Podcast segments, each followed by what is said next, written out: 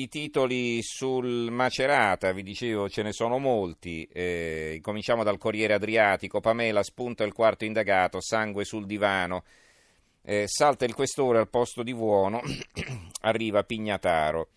Poi abbiamo invece un titolo che riguarda i sondaggi, ma è legato eh, a quanto accaduto a Macerata. PD giù, centrodestra avanti, oggi le marche votano così, sondaggio esclusivo a 20 giorni dalle elezioni politiche.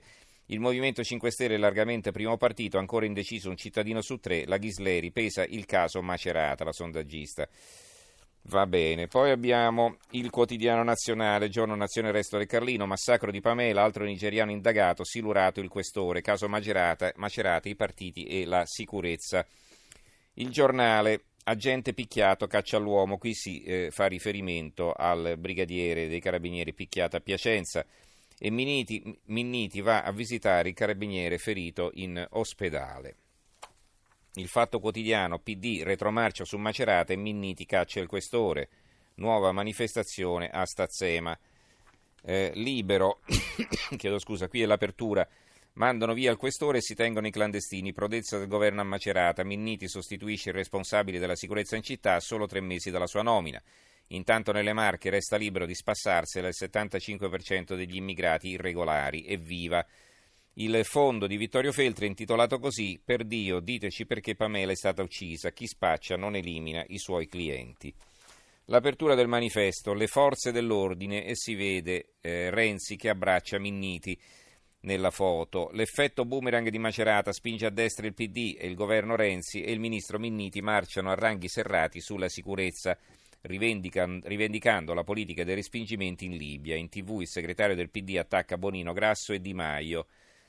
Eh, qui c'è poi un commento di, eh, scritto a quattro mani da Carlo Freccero e Andrea Dal Monaco, intitolato Contro i neofascisti Minniti somiglia a Luigi Facta. Il fascismo è morto per sempre, sostiene il ministro degli interni. Eh, mercoledì scorso per Marco Minniti ci avrebbe pensato il suo ministero dell'interno a impedire che la manifestazione antifascista di Macerata si facesse. Per la fortuna alla fine il governo Gentiloni ha autorizzato tale manifestazione. Minniti avrebbe dovuto ricordare che il 22 ottobre del 72 un suo predecessore, Mariano Rumora, allora ministro democristiano degli interni, consentì la più grande manifestazione antifascista nella nera Reggio Calabria. Minniti è nato proprio a Reggio Calabria, allora aveva 16 anni, si sarebbe iscritto alla FIGC. Purtroppo oggi non è ispirato al rumore, tantomeno si è ispirato al PC del 72. Minniti sembra incorrere nell'errore del presidente del Consiglio Luigi Facta nell'ottobre del 22. Il neofascismo oggi si ripropone per due ragioni e poi il pezzo continua all'interno. La verità, anziché i clandestini cacciano il questore. Vincenzo Buono, rimosso da Macerata, arriva il sostituto da Roma. Per l'omicidio di Pamela spunta un quarto nigeriano, i vertici della Onlus che ha ospitato uno degli indagati era libero di muoversi. C'è poi un commento di Mario Giordano intitolato così Carabinieri mandati al massacro, però nessuno paga, i rossi a Piacenza, nell'occhiello. Italia oggi. Meluzzi, la povera Pamela è stata affettata, il cuore potrebbe essere stato mangiato, questa è una cosa terribile. E qui poi viene spiegato il cannibalismo rituale eh, in questo pezzo di Chiarello a pagina 6. Eh, il secolo XIX, coltellate e colpo in testa, così è stata uccisa Pamela, rimosso il questore, arriva l'esperto dell'antidroga, macerata l'autopsia e omicidio, quarto indagato. Il Gazzettino di Venezia, macerata, questore rimosso, serve un cambio di passo. Eh, la Gazzetta del Sud, morte di Pamela, un quarto indagato. La Libertà di Piacenza, quindi qui torniamo nella città dove è stato picchiato il carabinieri, i primi indagati, due organizzatori del corteo. Dalla protesta antifascista alla violenza, il PM Fontana ha aperto un fascicolo con una raffica di ipotesi di reato. Sono piacentini, ma sarebbe soltanto l'inizio. Al vaglio la posizione di alcuni giovani per l'aggressione al brigadiere. Servizi alle pagine 2 e 3. Minniti dal ferito, senza tregua alla ricerca dei responsabili. Poi c'è una testimonianza, il fotografo, sono stato al G8, non pensavo di rischiare qui. Allora, altri titoli. Intanto ci sono quelli su, eh, sul gioielliere di Napoli, il mattino. Eccesso di legittima difesa, ora il gioielliere è indagato, la sparatoria a Fratta Maggiore. Il Roma, rapina mortale, tutta la città ha, già assolto il gioielliere.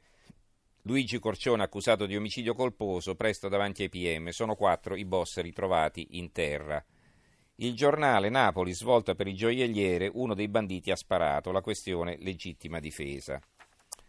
Allora, altri titoli, sempre dal mattino riprendiamo due notizie. Intanto la eh, grande evidenza alla morte di Giuseppe Galasso, il meridionalista, un europeo come croce, il commento di Biagio De Giovanni, Amo Napoli senza feticci di Paolo Macri e poi Luigi Mascilli, di Luigi Mascilli Migliorini, l'etica sempre in azione.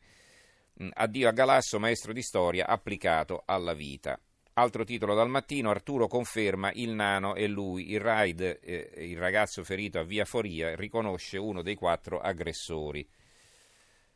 Ehm, Sempre di cronaca nera altri titoli dalla Gazzetta del Sud, rende, uccide moglie e figli e questo è un... Eh, e poi si toglie la vita, quindi un pluriomicidio alle porte di Cosenza.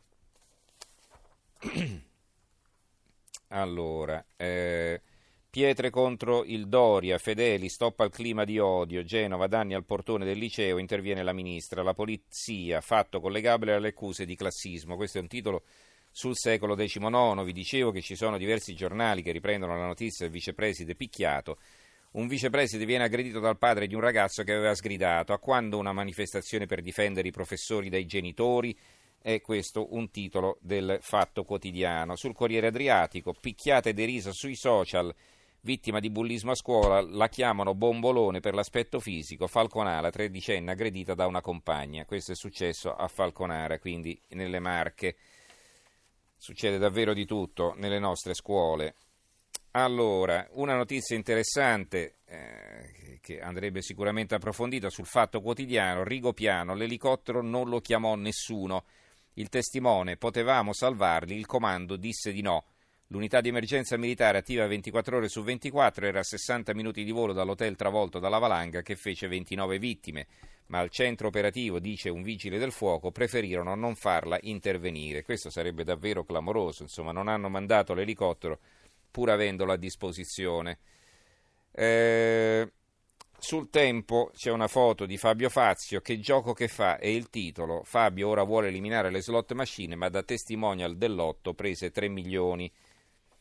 Buone notizie dalla Sicilia, il giornale di Sicilia, arriva la pioggia, turni congelati, turni per il razionamento dell'acqua, benefici per le colture, a Palermo cartelloni antispreco, in pochi giorni cresciute le riserve.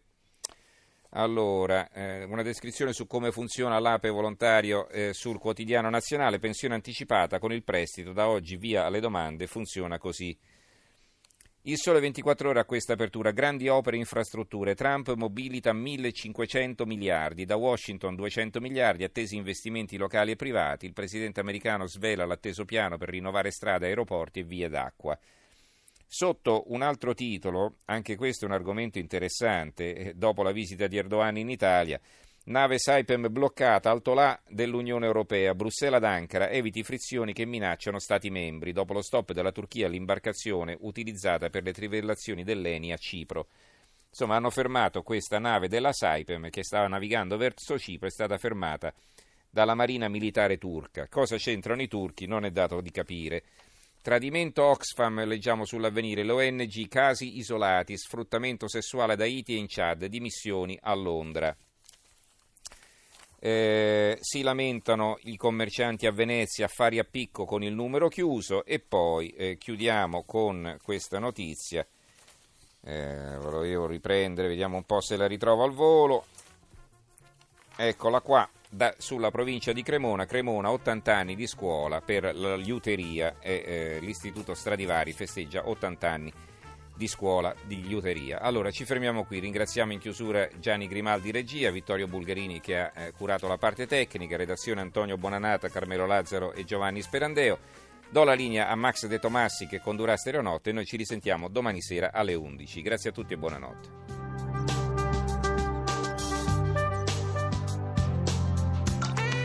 RAI Radio 1